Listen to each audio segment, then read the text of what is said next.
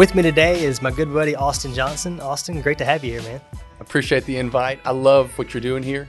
Appreciate uh, the title, yeah. the intro music, the whole thing. We got I think beats. this is spot on. I appreciate it, man. It's been a lot of fun. Mm-hmm. Uh, I'm excited for our conversation today. It, it actually started several months ago, and we were having lunch together, and uh, I think both of us had been studying the spiritual disciplines semi recently, Mm-hmm. and so we kind of started talking about that a little bit, and specifically kind of found our way into fasting, which is ironic because we were eating a lot of pizza that day. Gorging on Yes. pizza. Let's talk about not eating. Exactly. But but we both kind of came to that conclusion that for some reason in the church today, it just seems like it's a very undervalued practice. I don't even think that's strong enough. And we talked Okay. about it then, and I still think it's true now.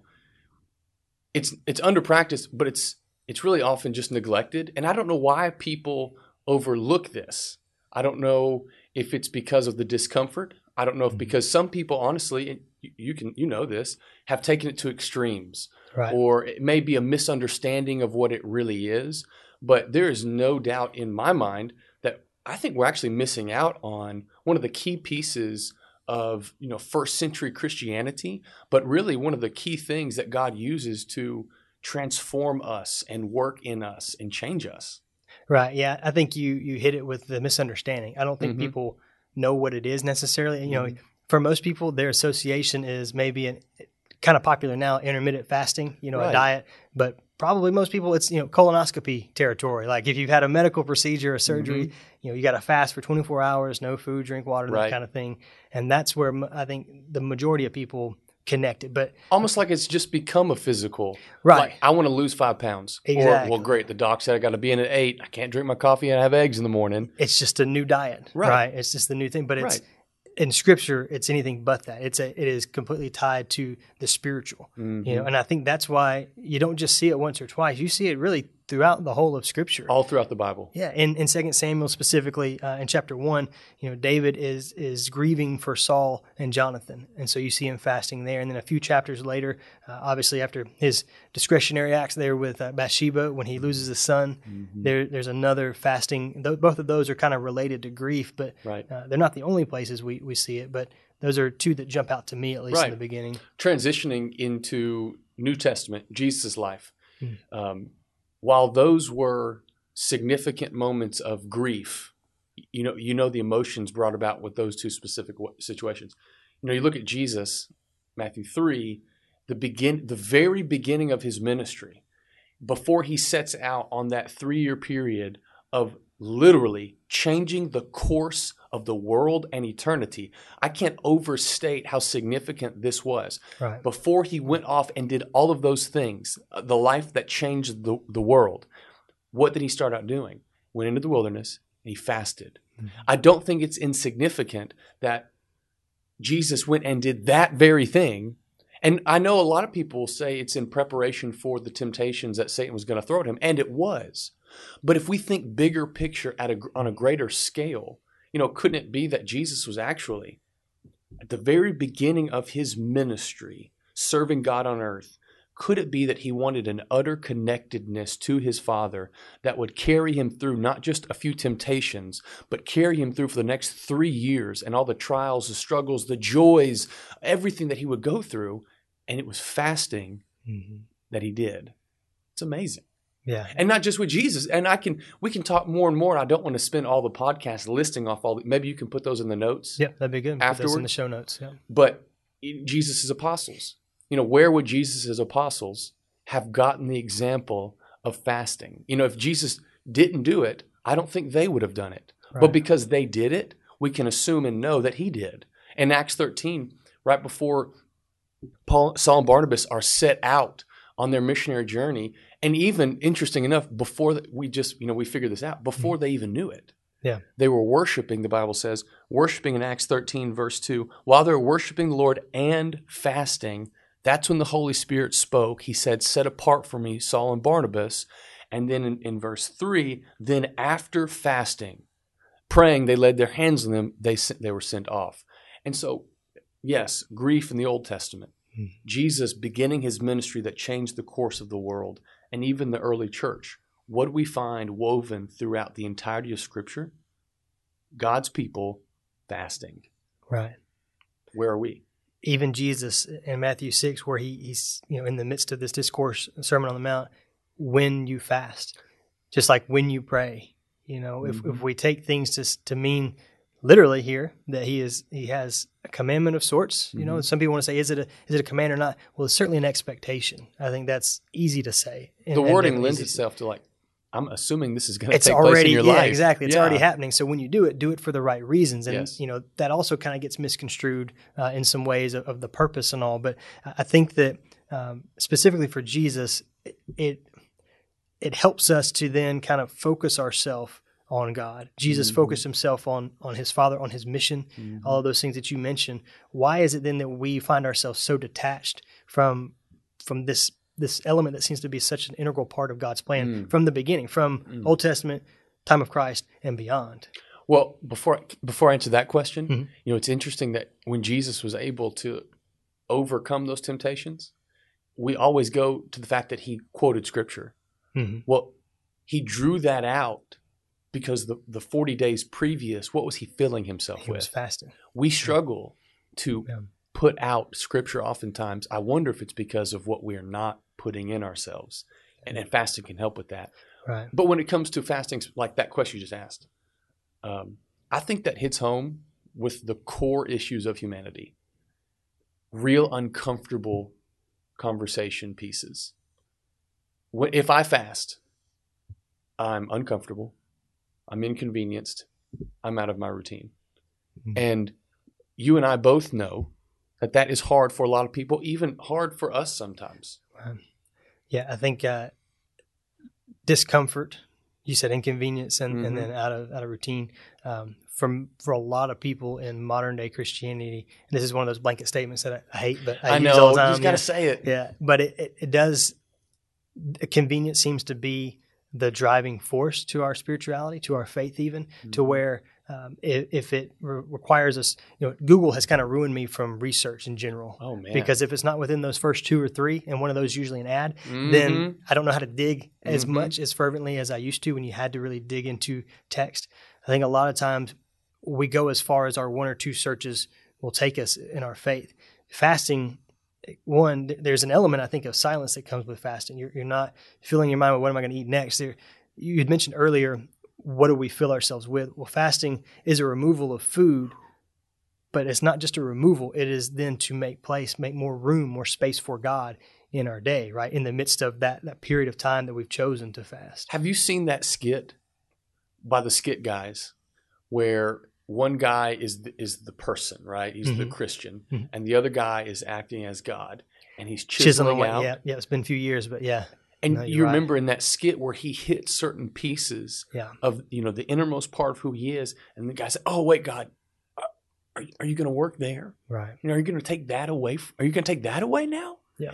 And it was this wrestling of God transforming the inner man of who of who that person was, and how that that hurts, and right. it's uncomfortable, and it's very inconvenient because you know you may have lived your life doing certain things for so long. Now all of a sudden has to change. Fasting yeah. I've, some people have never even considered I should just go a day without eating. Right. But for the purpose right. of connecting to God. Yeah. There there is a voluntary removal of food. Yes. You know, the, the rich young ruler comes to Jesus and says, What must I do to be saved? And Jesus lists off several things that are mm-hmm. good things, you know, things that need to be a part of, of a follower of Christ's life. He says, I've done all those. So he had some comprehension of what it meant to follow Christ. It's almost maybe I'm reading into it, but it's almost no. like, you know, I'm laughing at my son last night. Oh yeah. So I was bathing my kids, okay. and uh, I, I, have a four year old and a two year old, and I'm about to wash Jarrett's hair. My four year old, he mm-hmm. can't stand. Neither one mm-hmm. likes their hair being washed. I don't know about your kids. Yeah, hate it. Our kids can't stand it, and so my old son says, "Dad, I always go first. I don't want to go first. I said, "No, you don't want to go first in things you don't like. Mm-hmm. But if it's something you like, you always want to. So I said, son, you want Brooks to go first if you don't like it. But if you like it, you want to go first. He said, Yes, Dad, that's it.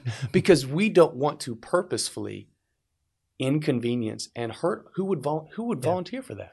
Right. Well, the ruler there, he's he's done all those things, the all the things that I want to do, right. or that are easy for me to do. But the mm-hmm. one thing that I, you know, like in that that skit, the one thing that really hurts, the one thing that I really like, I yes. really enjoy, that I probably have really defined who I am based off of this one thing. Mm-hmm.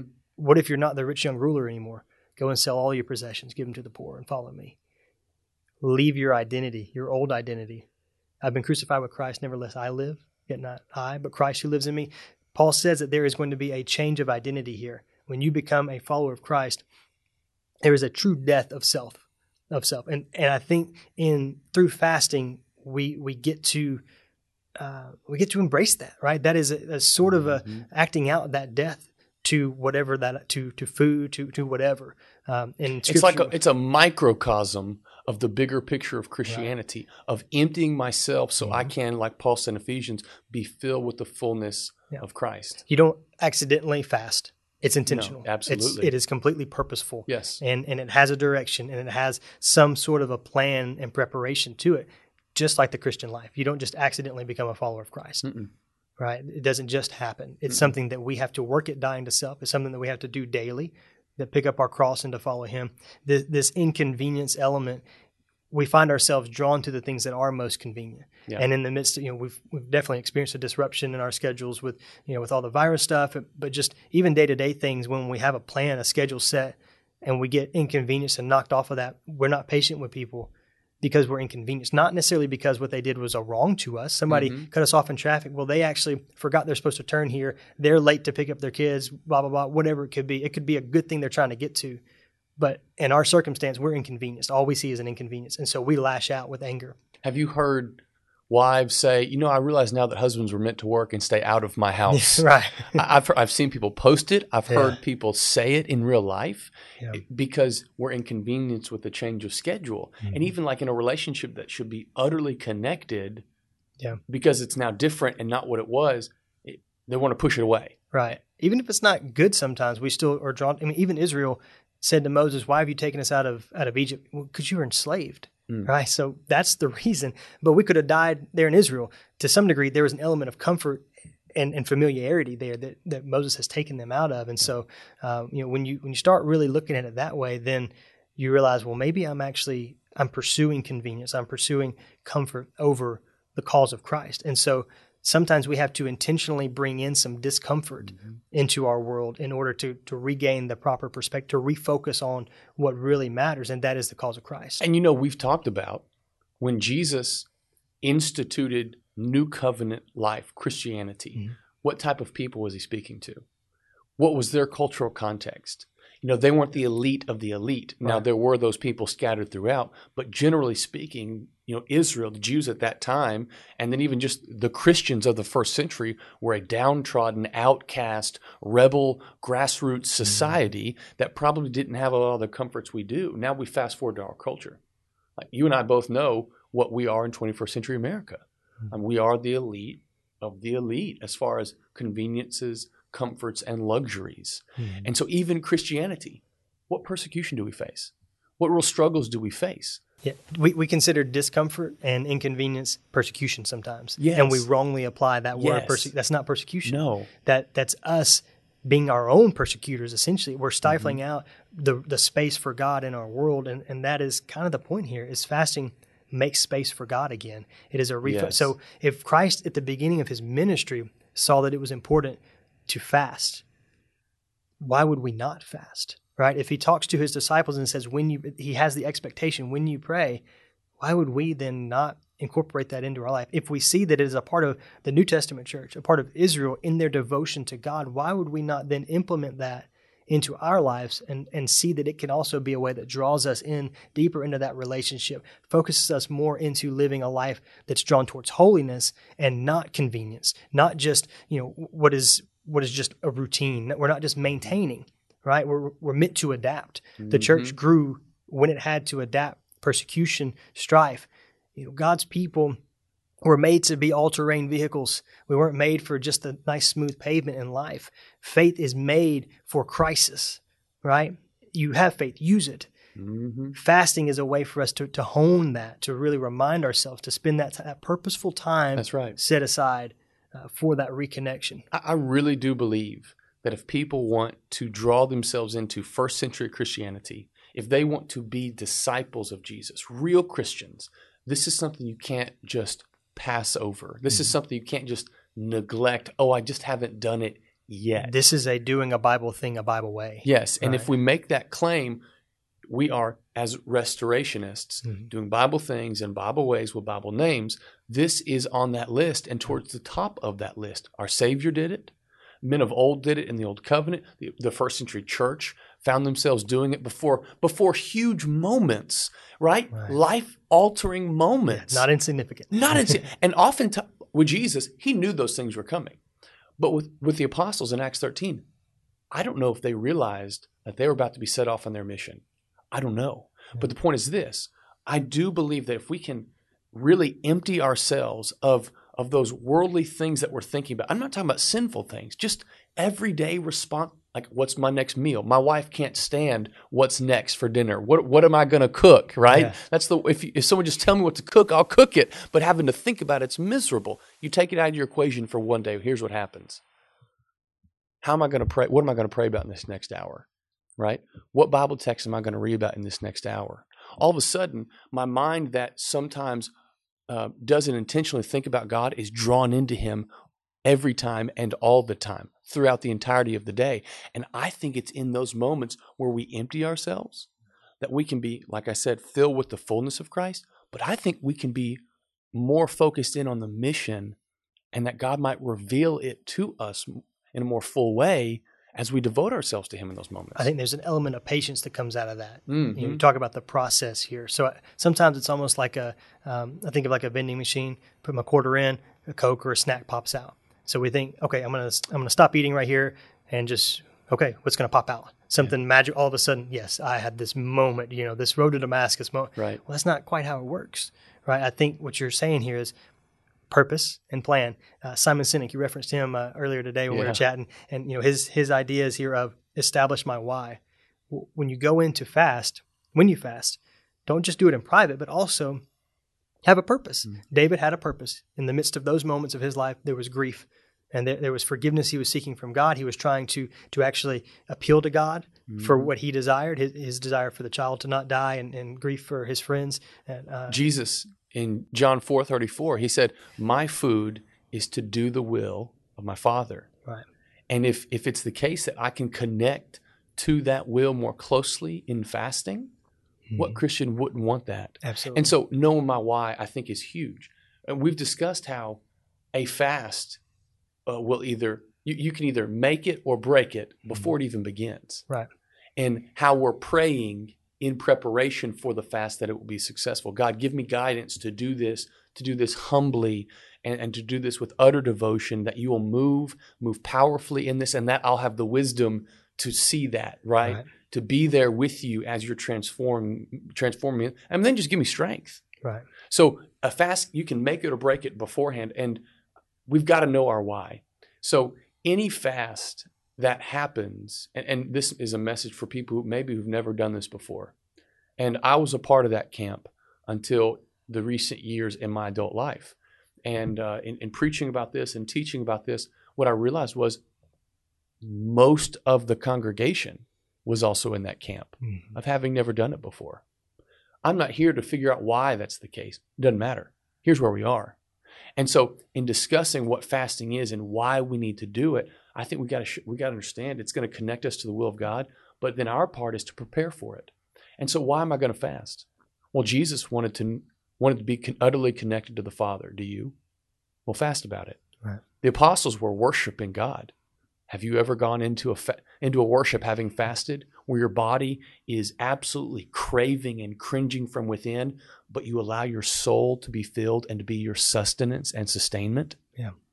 Have you ever done that in worship? Have have you been struggling in a sin and you don't have that courage just to rise above and, and to move beyond it? And so you need some spiritual strength from within. And so what do you do when you when you're stressed out? You gorge donuts, Mhm. cokes, all those things that will make you feel better, you feel terrible. Right. Get rid of it all. And so you go in praying about your sin, strength to overcome, understanding how to rise above it. Your your body is losing that that sustenance physically and it's being filled with God's sustenance spiritually. You come out on the other end a new man. Yeah. It's beautiful. It is, and it's it's just sitting there on the table, and we're not Yeah. touching it. Maybe the table's the wrong analogy there, but That's yeah. Yeah. That's probably good. but definitely something that I think because we don't fully understand the purpose and we don't always understand our why, Mhm. people go that have tried it and say it's not successful.